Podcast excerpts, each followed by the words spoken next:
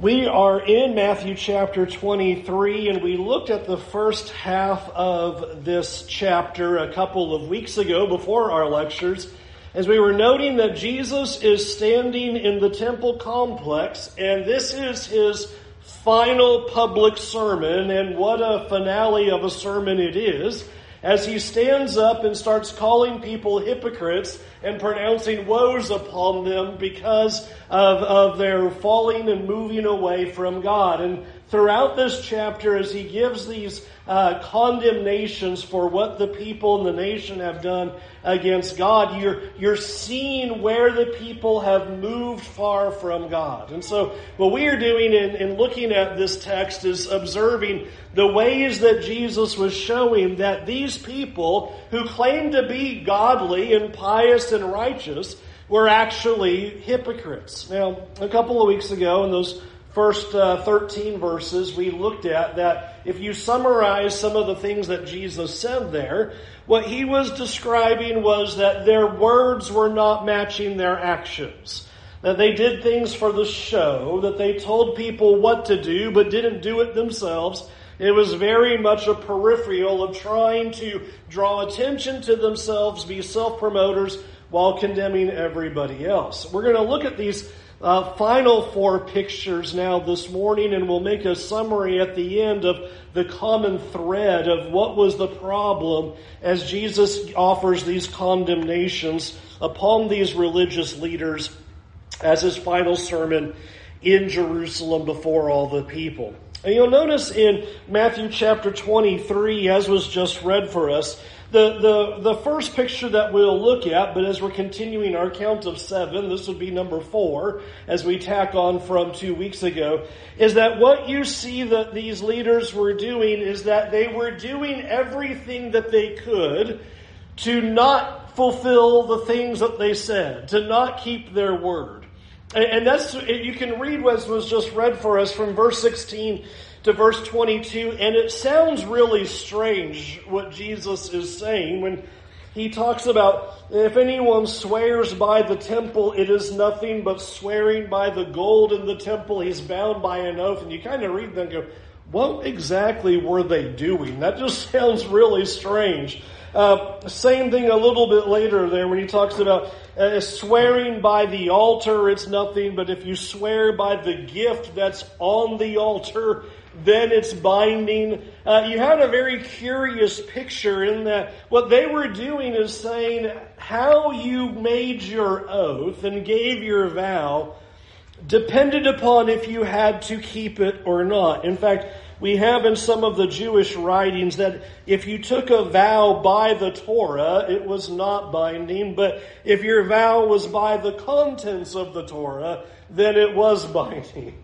And, as you listen to the pictures like that, it sounds a little bit ridiculous to us, but you might note that we sometimes have done things somewhat similarly. In fact, I always was a favorite of mine when we were kids, and you have have your your friend come up to you and they would say, you know, uh, you know, I want you to swear that something is true, and you'd say, oh yeah, it's true, and then it wasn't, and then they'd come back to you and say, I thought you said that was true. And you'd say, well, I had my fingers crossed behind my back, and so, you know, that, that's why it was okay for me to do that.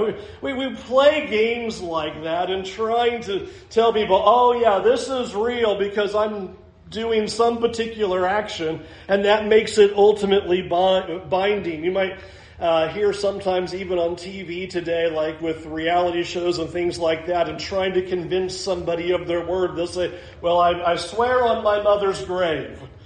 And then they'll later on say, Yeah, but my mom's not dead. And so then it's okay that they got out of it because they were finding some loophole in that, or I'll swear on a stack of Bibles. So as much as this sounds really strange of, oh, well, if you swore by the altar, you could get out of it, but by the gift of the altar, you don't we play those games in our society too of trying to get out of the words that we say to people. And one of the things that you'll notice that Jesus does here in this section is three different ways he calls them blind. He calls them blind guides, blind fools, and blind people. It's almost like saying, if you can't see what's wrong with this, if you can't see why trying to weasel out of your words because you had your fingers crossed or you you swore by the altar or by the gold or something like that, then you truly are spiritually darkened.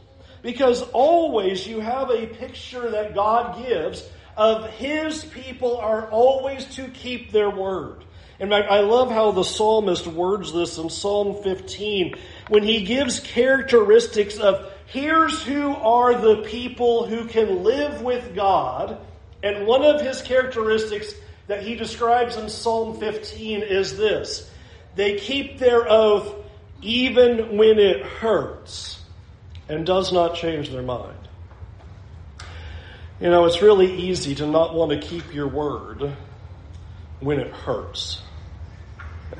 You, you thought doing something or promising something or saying you would do something was no big deal, but then something happens and now it is a big deal and you start wrestling with, you know, do I really have to do what I said? do I really have to keep that promise? Do I really have to follow through with all of that?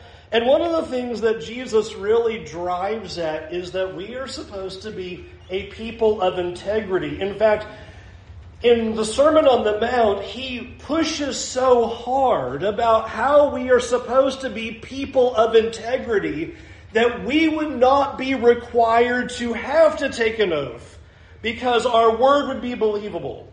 That we would be so consistent in keeping our word and doing what we said, and that our yes was yes and our no was no that when someone came up to us and we said something, their first response would not be, Now, will you swear by that?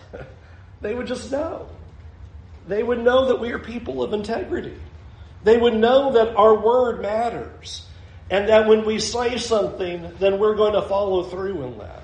And what you see Jesus putting his finger on here with these people is they were very happy to look for ways to get out of doing the things that they said, the things that they promised, and the things that they vowed.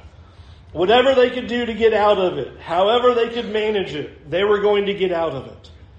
And that, Jesus says, is being a blind guide and hypocritical before God.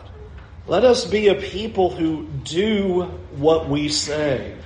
And I want you to think about, before I move to the next point, you know how radically different that would make us in a world right now who always are full of integrity and always do what we say? In a world right now that doesn't do what they say and find lying to be the most obvious way to get out of anything, and uh, in a world that says it doesn't really matter what we say or do, we just do what's convenient and comfortable for us, to be people who always follow through on our yeses and our nos can be a really big light in the culture around us. I want you to know the second picture, verse 23. Woe to you, scribes and Pharisees, hypocrites, for you tithe mint and dill and cumin, and have neglected the weightier matters of the law justice and mercy and faithfulness. These you ought to have done without neglecting the others. You blind guides, straining out a net. I'm sorry, straining out a gnat and swallowing a camel. All right, hypocrite way number five is focus on keeping all the laws you want to keep, but don't worry about the ones you want to break. Let's talk about what you see happening in this scene. I think it is, it is amazing picture of how he describes the problem as it is. And I want you to carefully read what he says. And he says, Here you are, and you are tithing even these very small plants. Want you imagine as you were in that day and time, and you're under the law of Moses, and the tithe was one of the requirements of all the things that not only were your income, but the things you possessed. And the Pharisees taught, well, you need to tithe of that 10% even to the smallest of the plants and spices that you have in your home. And you would probably read that and go, man, that is really detail oriented. I mean, that seems kind of extreme. You're supposed to even follow it down to the little details. But I want you to notice that Jesus does not say in this text that that is absolutely ridiculous that you did something like that. I want you to notice that he observes there and says, you, in verse, uh, in verse 20, 20, end of verse 23, you ought to have done, these you ought to have done without neglecting the others. The problem is, he says, while you were worried about all the details, you forgot some important things. You forgot justice, mercy, and faithfulness. The problem, as Jesus illustrates it here, is a problem of you are focusing so much on the details, and I would say the parenthetical is, and glad you are. But in focusing on those things of tithing even these spices and mints and plants, you forgot there were other things that God has called for you to do. You forgot about faithfulness. You forgot about mercy. You forgot about justice. You were so zeroed in on these particular things, and I would say the things that you wanted to keep. You know, that's why you do them. That's why you're focused there that you miss some of these other things that were very important in the law and instead miss them. In fact, I love the imagery of how they missed it in verse 24. You blind guides straining out a gnat and swallowing a camel. The imagery here is we're not used to, but you know, if you're going to have a glass of water in ancient, ancient Near Eastern times, and you'd probably have some bugs and things like that, and so you'd strain it as you were pouring it into your cup to get all the bugs out, make sure you didn't have any gnats in what you're about to drink. And so here you are worried about straining gnats going into your cup, and a camel falls in. you really were looking for that little dot and missed the big thing coming at you. That's what he's saying they've done. Here you focused on, on straining out a net. That's great. Glad you did. But did you pay attention to the big things? Did you, did you miss those as, as well? Now, I think not only do you see that Jesus has quite a sense of humor by using that illustration, but I, I, I, think it is helpful to see that this is a curious phenomenon that we as humans truly have a tendency to do. We either have the tendency, when it comes to God's ways and come to God's laws, to focus so closely on the details that we end up missing big key concepts and teachings, or we are so interested in focusing on the big key concepts and teachings that we miss the details. it is a really interesting pendulum that seems to fling back and forth. It's like, we're going to make sure we get these details right. But then we miss some really big important concepts. So we're like, okay, let's pay attention to those important concepts and we allow the details to go swinging right by. I'll say this. In fact, it is. This is something that is so important to me that it is my plan, Lord willing, in the front end of next year to do a sermon series and talking about deconstructing faith because this is kind of a wonderful fad of sorts that has been going on right now. And I say wonderful in a sarcastic way because it is gaining so much steam. And yet I understand what is happening in, in hearing about these things is that I'm disturbed for myself that I know so many people who are close to me, who are friends of mine, people that I care about, who have missed this key balance between, yes, we need to focus on these important, weighty matters of God, but at the same time not dismissing the details upon which God has given us. For me, and if I look back at my lifetime and look back at what I grew up in and the messages that I heard and what was like kind of the consistent theme, I think there was a very heavy emphasis on making sure that the details were correct about repentance, immersion in water to wash away sins, how the money is used by the church, and that it would be used in approved ways, that our worship would be prop- proper, and that we would look for authority in all that we do. These are important details that God has given us to do. But it seems to be that there's such now a push and says, but because these bigger matters like love and faithfulness and mercy and grace were neglected, we're going to leave the details And all that matters is we have God's love and we love one another and we all have faithfulness and we all have mercy and we all have grace. And it's disturbing to see that there's been such a reaction to this. And especially because I understand what a lot of people probably saw was that in the midst of talking about these kinds of issues, about these details that were very important, you saw people who claimed to be followers of Christ who were slanderous, unkind, arguing, dividing, quarreling, fighting, and it was like, what, what, was, what is going on in the process of this? And I think that now there's been such a reaction now against that, that now all the concern is, is, well, do we have compassion and do we have mercy and do we love God? And as long as we have those weightier matters, then that's ultimately all that matters. And I want to emphasize from what other side you may be coming from is that God is showing us here there is a need to focus on the big things and the big concepts of God's Word, but that doesn't mean to skip the details. So often, in the rush to say, here's the things that we neglected, we now neglect things that shouldn't be neglected. And this is apparently what was happening here. Here is this focus on man, they are nailing the tithe. They are tithing even the smallest of things. And you would, you would watch that and you'd probably think, wow, they are righteous and pious. Look at how they are getting the tithe for every little thing. That's amazing. Jesus goes, yeah, but you missed some things. And I wonder today, with what we see happening, if Jesus wouldn't say the same thing to the opposite side that I'm so glad that you are focusing on love and mercy and grace and justice and the character of God and who He is and what He's done. But don't leave behind the details that matter of what we do before God matters and how we approach God matters and how we worship God matters and what He tells us to do matters not only as individuals in our lives as we stand before Him, but as a congregation together that that matters before God. And yet, so often we choose to drop out one and hold to another. And I think to me, the sum of that is what we're doing is we're focusing on the laws we want to keep.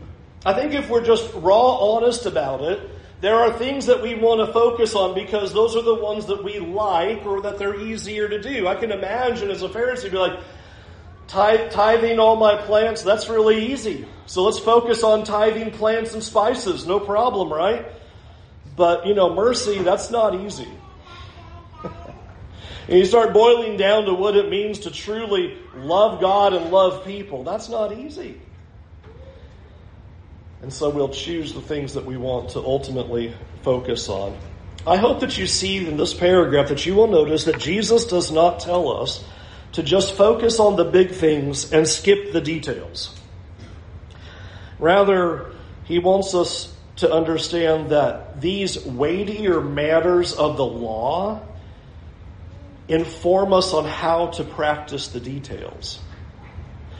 As you understand the character of God and mercy and grace and justice and faithfulness, that will help you understand how to follow those precious details of what it means to repent before God and stand before God and worship God and do all the things that God has asked us to do. I, would make a, a, a, a plea here to my friends that, that I know who I'm not talking to anybody in this room as I say it, but my plea would be don't leave the details simply because you saw hypocrites emphasize the details. Don't leave the details just because you saw people practice the details wrong and miss the weightier matters.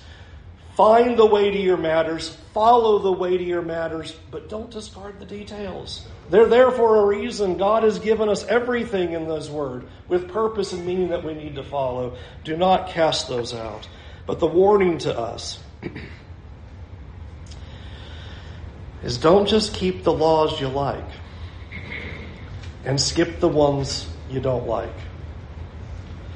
And that's really easy to do. It's really easy to say, here are some details I don't like, so I won't do them. Or here are some big issues that I am not concerned about, so I won't practice them. We have to do all of what God has said. And we need to follow the big, weightier matters as well as the details, Jesus calls them blind and hypocrites for failing to understand that truth. Number six, verse 25. Woe to you, scribes and Pharisees, hypocrites, for you clean the outside of the cup and the plate, but inside they are full of greed and self indulgence. You blind Pharisee, first clean the outside, or excuse me, first clean the inside of the cup and the plate, that the outside also may be clean. Woe to you, scribes and Pharisees, hypocrites! For you are like whitewashed tombs, which outwardly appear beautiful, but within are full of dead man's bones and all uncleanness. So you also outwardly appear righteous to others, but within you are full of hypocrisy and lawlessness. A simple problem of hypocrisy here is pretend to be righteous when you're not. pretend to be devoted. Make sure all of the outside just looks really good to everybody and if you keep that outside looking pretty, then that's all that matters. That seems to be their, their way of looking at things. It's a very outside in approach. As long as the outside looks good, then everything's fine. Which, if you think about it, is ultimately the absolute de- definition of a hypocrite. Outside looks one way, and the inside's completely different. That's the whole problem. And that's what Jesus is driving at at this point. And I think it is useful to note something in the way Jesus talks about the means of holiness here. I want you to catch what he says. Jesus does not say that if you clean the outside of the cup, that'll make the inside clean. That should be notable to us. Jesus doesn't say, you know, if you just get that outside looking really, really good, then everything on the inside is going to be just fine.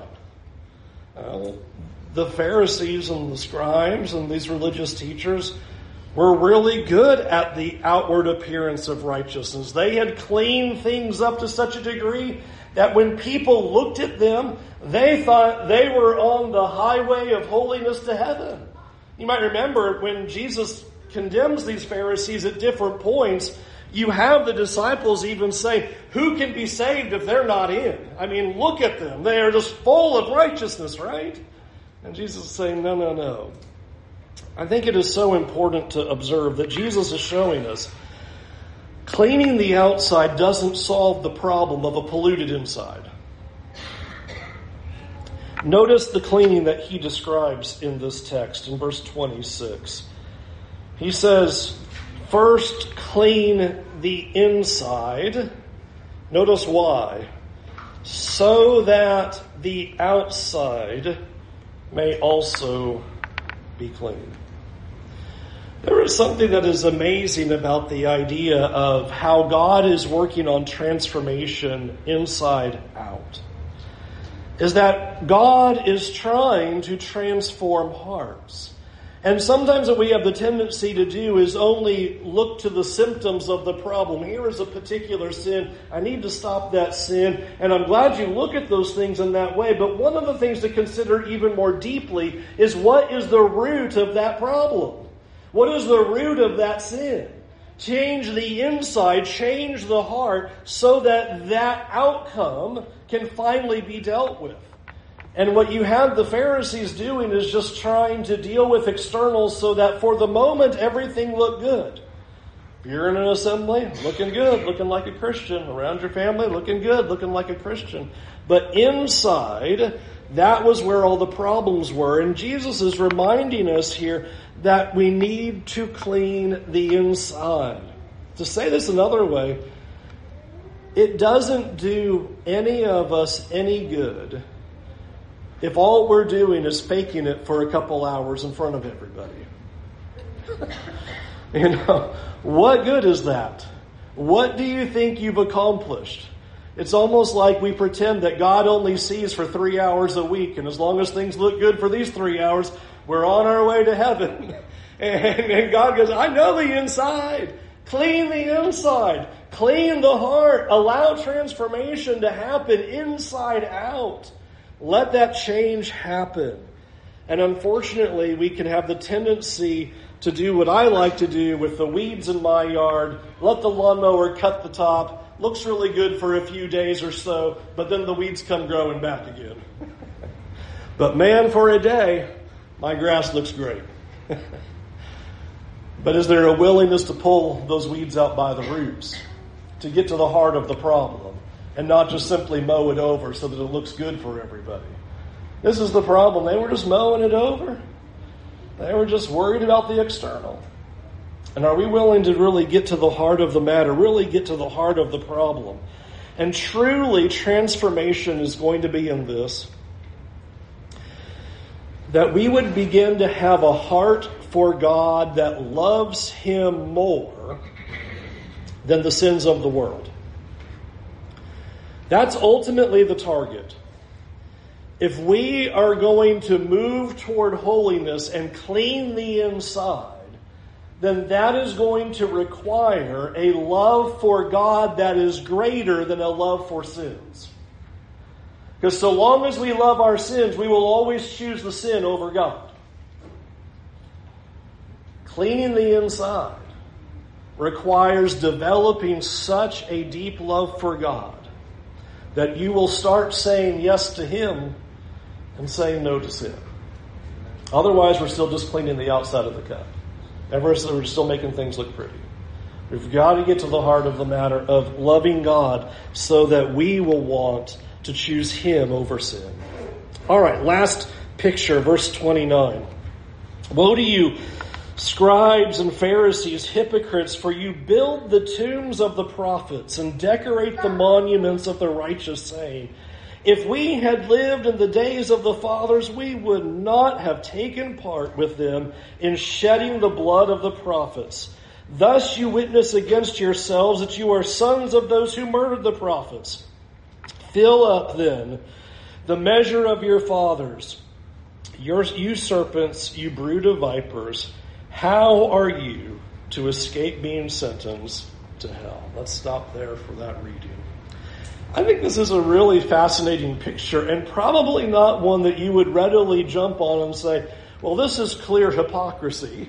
But one of the things that you'll notice is that they were condemning the sins of the past. We, we've, we've heard the stories of what our ancestors did and how they rebelled against God and how they sinned and violated God's law. And we would never do something like that. If we had been alive in that day and time, we would have never done that.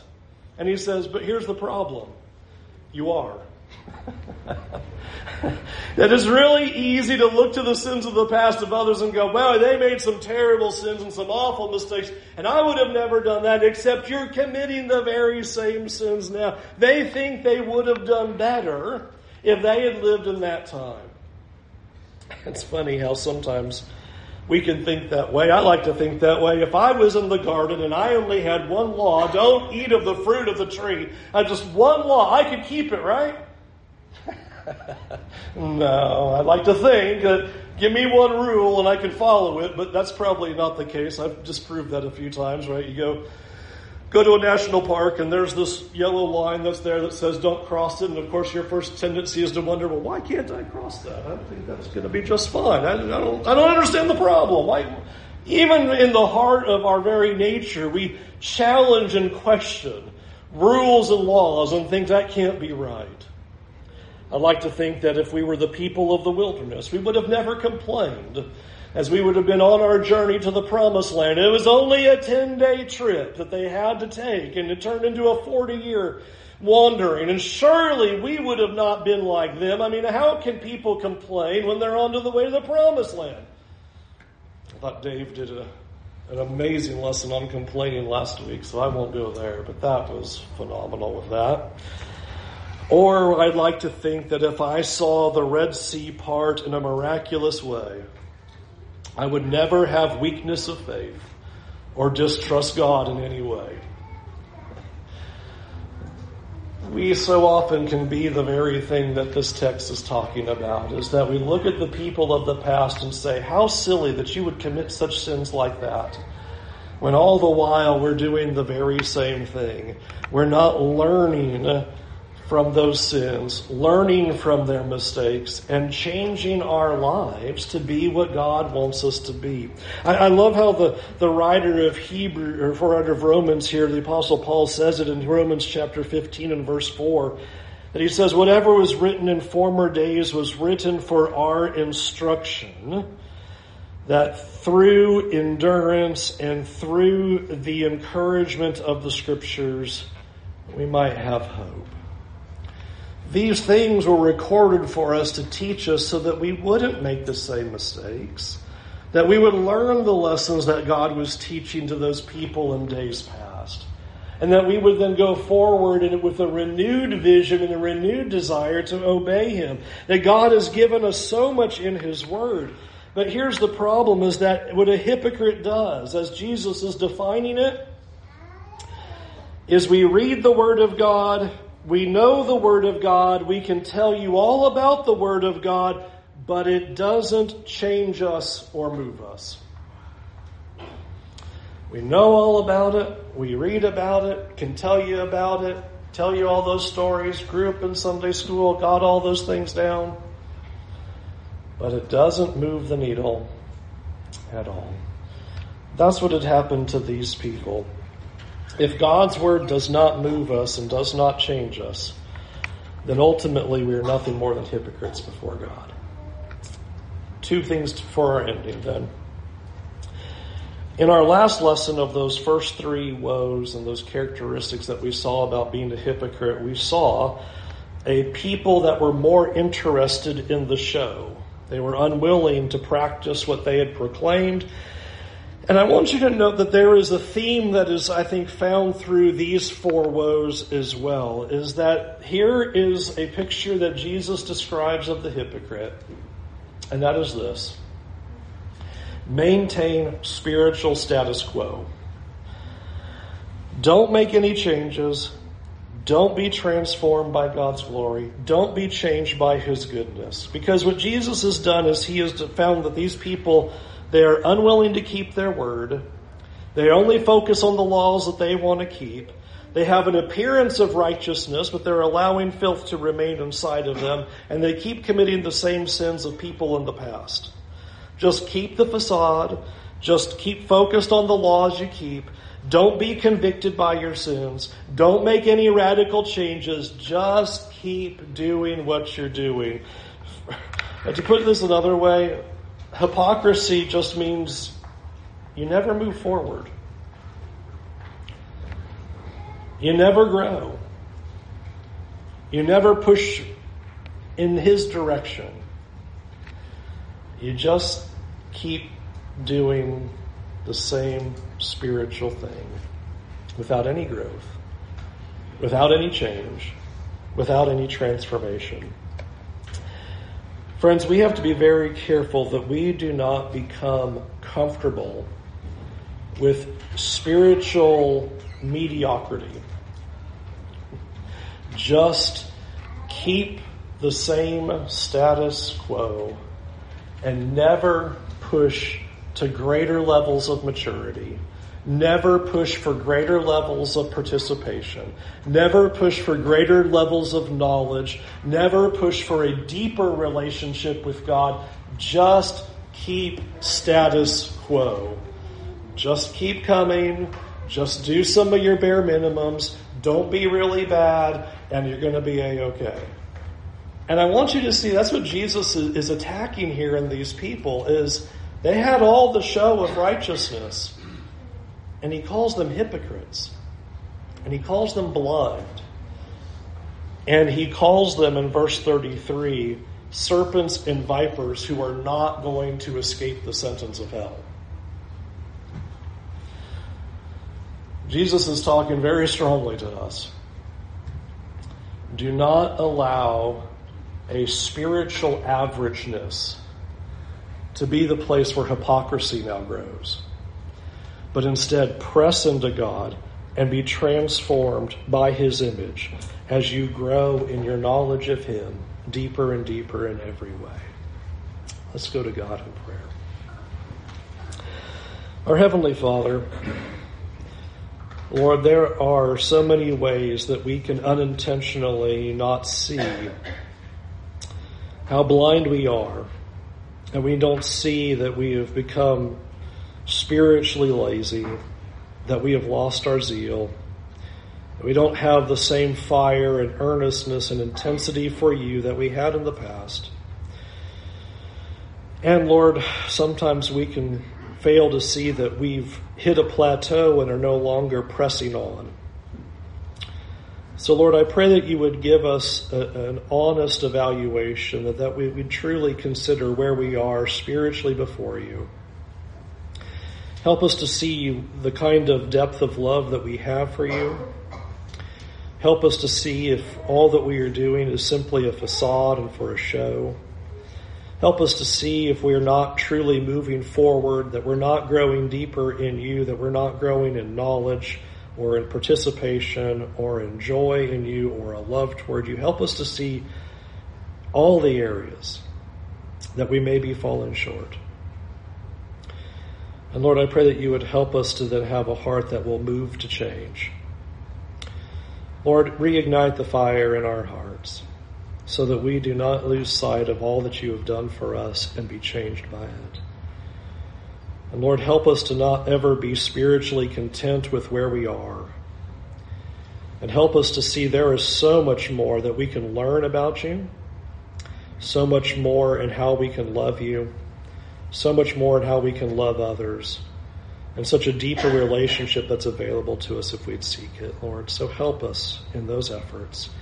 And Lord, forgive us for any areas that we've talked about today in which there has been hypocrisy in our lives. Forgive us for where we have come up short. Forgive us when we haven't lived up to our words. Forgive us when we have only chosen to obey the laws that we want to keep. Forgive us for when we willfully sin, knowing the sins of the past, but not choosing to move on past them. Lord, help us to be the people that you want us to be. In Jesus' name, amen.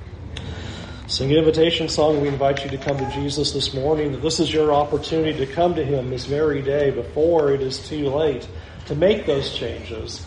Uh, I, I, hope that we would be convicted by Jesus' words, that we would not want to stand before God on the day of judgment and Him peer right through us and say, Yes, I know the outside looked really good, but the inside was filthy.